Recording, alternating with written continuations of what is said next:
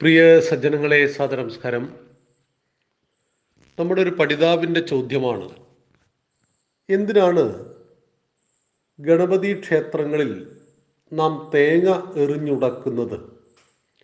ഹിന്ദുവിന്റെ പല ചടങ്ങുകളിലും തേങ്ങ എറിഞ്ഞുടക്കുന്ന ഒരു ശീലമുണ്ട്. ഇതുകൊണ്ട് എന്താണ് ഉദ്ദേശിക്കുന്നത്? നമ്മുടെ ആചാരങ്ങൾ വൈവിധ്യപൂർണമാണ്. എല്ലാ ആചാരങ്ങൾക്ക് പുറകിലും ശാസ്ത്രമുണ്ടോ യുക്തിയുണ്ടോ എന്ന് ചോദിക്കുന്നതിന് പ്രസക്തിയില്ല. ആചാരങ്ങളും വിശ്വാസങ്ങളും എല്ലാം യുക്തിപൂർവവും ശാസ്ത്ര നിബദ്ധവുമായിരിക്കണമെന്ന് നിർബന്ധമൊന്നുമില്ല. നമ്മുടെ വീട്ടിലേക്ക് കുറച്ച് അതിഥികൾ കയറി വരുന്നു. ആതിഥേയരായ നമ്മൾ എഴുന്നേറ്റ് നിൽക്കുന്നു എന്ന് പറഞ്ഞാൽ എഴുന്നേറ്റ് നിന്നാൽ ബഹുമാനമുണ്ടെന്നും അഥവാ ഇരുന്നു പോയാൽ ബഹുമാനമില്ല എന്നും അർത്ഥമുണ്ടോ? അർത്ഥമില്ല. അതൊരാചാരമാണ് എന്നാൽ ഗണപതിക്ക് തേങ്ങ ഉടക്കുന്നു എന്നതിനെക്കുറിച്ച് പലതരത്തിൽ നമ്മുടെ ആചാര്യന്മാർ വ്യാഖ്യാനിച്ചിട്ടുണ്ട്. അതിലേറെ ഹൃദ്യമായി തോന്നിയ ഒന്ന് പഠിതാക്കളുമായിട്ട് പങ്കുവയ്ക്കുവാൻ ഞാൻ ആഗ്രഹിക്കുന്നു. അത് ഫലങ്ങളിൽ നമുക്കിന്ന് ലഭ്യമായ നമുക്ക് ചുറ്റുമുള്ള ഫലങ്ങളിൽ ഏറ്റവും കട്ടിയുള്ള പുറന്തോടുള്ളൊരു ഫലമാണ് തേങ്ങ. തേങ്ങയുടെ കട്ടിയുള്ള പുറന്തോട് ചിരട്ട പൊട്ടി ചുള്ളിലേക്ക് കടന്നാൽ അതീവ ഹൃദ്യമായ മധുരമുള്ള വെള്ളമുണ്ട്. അതുപോലെ അതിന്റെ അകക്കാമ്പുണ്ട്. പോഷകസമ്പുഷ്ടമാണ് രുചികരമാണ്. പക്ഷെ അതിലേക്ക് എത്തിച്ചേരണമെങ്കിൽ പുറന്തോടിനെ പൊട്ടിക്കണം.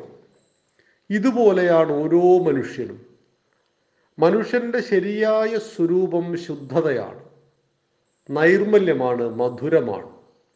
എന്നാൽ പുറത്ത് പറ്റിച്ചേർന്ന് കിടക്കുന്ന കട്ടിയുള്ള കാമം ക്രോധം മോഹം ലോപം മതം മത്സരം എന്നീ പുറന്തോടുകൾ സമാജവുമായിട്ട് അല്ലെങ്കിൽ മറ്റുള്ളവരുമായിട്ട് നമ്മെ അകറ്റുന്നുണ്ട്.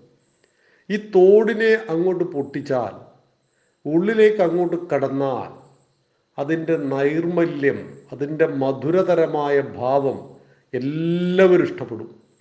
ഒരാൾക്ക് ചിരട്ട കൊടുത്തിട്ട് അത് തിന്നണം എന്ന് പറഞ്ഞാൽ അതാരും അംഗീകരിക്കില്ല കഴിക്കാനും പറ്റില്ല. എന്നാൽ ആ ചിരട്ട പൊട്ടിച്ച് അതിന്റെ ഉള്ളിലെ തേങ്ങയും വെള്ളവും കൊടുത്താൽ വളരെ സന്തോഷത്തോടുകൂടി മറ്റുള്ളവർ അത് സ്വീകരിക്കും. അതുപോലെ തേങ്ങയുടെ പുറത്തെ ചിരട്ട പോലെയുള്ള ആസുരിക വികാരങ്ങളെ ആരും ഇഷ്ടപ്പെടുന്നില്ല. മറിച്ച് അതിന് തകർത്തുള്ളിലേക്ക് കടന്നാലുള്ള സ്നേഹം സത്യം ദയാ സഹതാപം കാരുണ്യ മനോഭാവം ഇങ്ങനെ തുടങ്ങി അനേകം ഉന്നതങ്ങളായ മൂല്യങ്ങൾ ദൈവികങ്ങളാകുന്ന വികാരങ്ങൾ എല്ലാവർക്കും ഉള്ളിലുണ്ട്. ആ ദൈവിക വികാരങ്ങളെ ഉണർത്തുകയും ആസുരിക വികാരങ്ങളെ താഴ്ത്തുകയും ചെയ്യണം. അതിന് കട്ടിയുള്ള ഒരുപാട് കാലം കൊണ്ട് നമ്മൾ സ്വായത്തമാക്കിയ ആ പുറന്തോടിനെ പൊട്ടിച്ച് കളയണം. എപ്പോഴാണോ തേങ്ങയുടെ ചിരട്ട പൊട്ടാൻ തയ്യാറാകുന്നത് അപ്പോൾ മാത്രമേ ഉള്ളിലുള്ള ആ മധുരം ആസ്വദിക്കുവാൻ കഴിയൂ.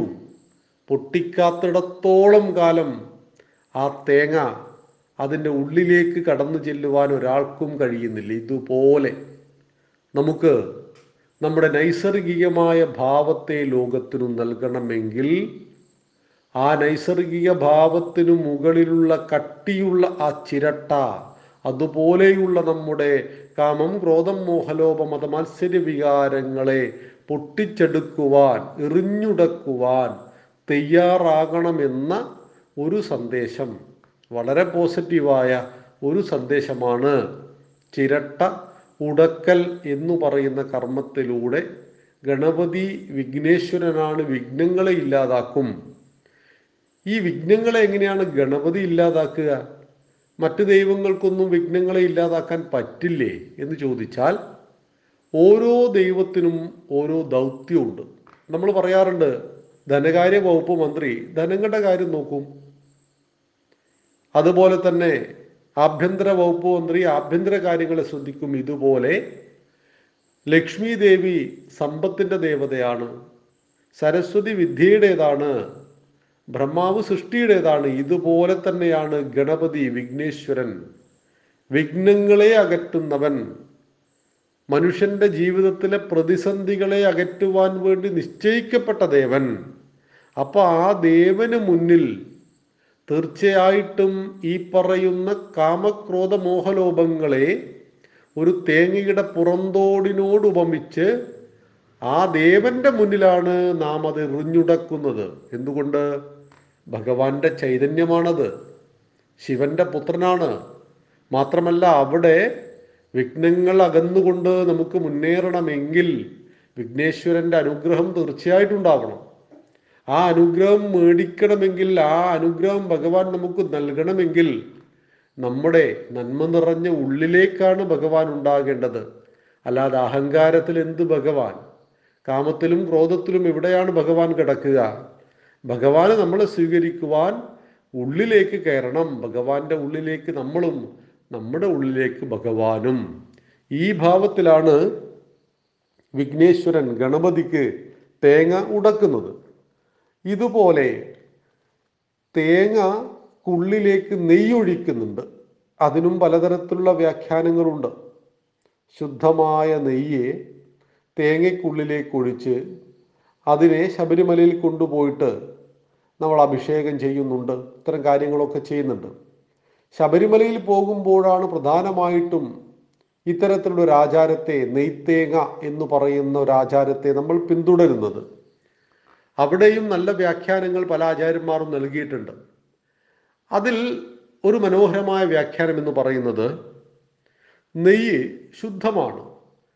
നമ്മളിന്ന് പല കമ്പനിയുടെയും നെയ്യ് മേടിക്കുന്നുണ്ടാവാം ഓസ്ട്രേലിയൻ പശുവിന്റെ നെയ്യൊക്കെ എടുക്കുന്നുണ്ടാവാം. എന്നാൽ ആ നെയ്യൊക്കെ ശുദ്ധമാണ് എന്നല്ല അർത്ഥം. നെയ്യ് എന്ന് പറയുന്ന തത്വം വസ്തു ശുദ്ധമാണ്. അതിന്റെ നൈസർഗിക ഭാവം ശുദ്ധതയാണ്. ഈ ശുദ്ധ സ്വരൂപന്മാരാണ് ഓരോ മനുഷ്യനും ആ ശുദ്ധതയെ അതിശുദ്ധമായ തേങ്ങയ്ക്കുള്ളിലേക്ക് ഒഴിക്കുന്നു എന്ന് വെച്ചാൽ ഞാനെന്ന ഭാവത്തെ ഭഗവാനിലേക്ക് ലയിപ്പിക്കുന്നു.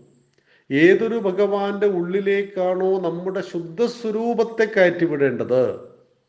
തത്വമസി എന്ന് പറഞ്ഞാൽ അത് നീയാകുന്നു എന്ന് തന്നെയാണ്. ഭഗവാൻ നമ്മൾ തന്നെയാണ്. നമ്മൾ ഭഗവാനും ഭഗവാൻ നമ്മളും തന്നെയാണ്. കാരണം നീയല്ലോ സൃഷ്ടിയും സൃഷ്ടാവായതും സൃഷ്ടിജാലവും നീയല്ലോ ദൈവമേ സൃഷ്ടിക്കുള്ള സാമഗ്രിയായതും. ശ്രീനാരായണ ഗുരുദേവന്റെ ദൈവദശകം. സൃഷ്ടിയും സൃഷ്ടാവും സൃഷ്ടിജാലങ്ങളും സൃഷ്ടിക്കുവാൻ ഉപയോഗിച്ച വസ്തുക്കളും ഈശ്വരൻ തന്നെ. എങ്കിൽ ഈശ്വരൻ എന്നിലുമുണ്ട് നിന്നിലുമുണ്ട് സർവചരാചരങ്ങളിലുമുണ്ട്.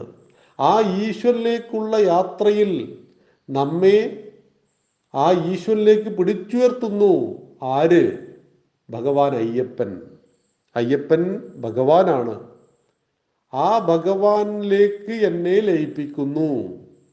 അതുകൊണ്ട് തന്നെ ശുദ്ധസ്വരൂപമായ നെയ്യെ നൈർമല്യത്തിലേക്ക് ലയിപ്പിക്കുക. നിർമ്മലതയെ നിർമ്മലതയിൽ ലയിപ്പിച്ചാൽ വെള്ളത്തെ വെള്ളത്തിൽ ലയിപ്പിച്ചാൽ ലയിപ്പിച്ച വെള്ളവും മുമ്പുണ്ടായിരുന്ന വെള്ളവും തിരിച്ചറിയുവാൻ കഴിയാത്തതുപോലെ ശുദ്ധസ്വരൂപമായ ഓരോ മനുഷ്യനെയും അത് നെയ്യുടെ പ്രതീകത്തിൽ ആ നെയ് അതിശുദ്ധമായ നാളീകേരത്തിനുള്ളിലേക്ക് സമർപ്പിക്കുമ്പോൾ ദേവന്റെ ഉള്ളിലേക്ക് ശുദ്ധസ്വരൂപിയായ ഓരോ ഭക്തനും സമർപ്പിക്കപ്പെടുന്നു എന്നൊരു വ്യാഖ്യാനവും ഉണ്ട് എന്നുകൂടി സൂചിപ്പിക്കുന്നു. നന്ദി നമസ്കാരം. വന്ദേ മാതരം.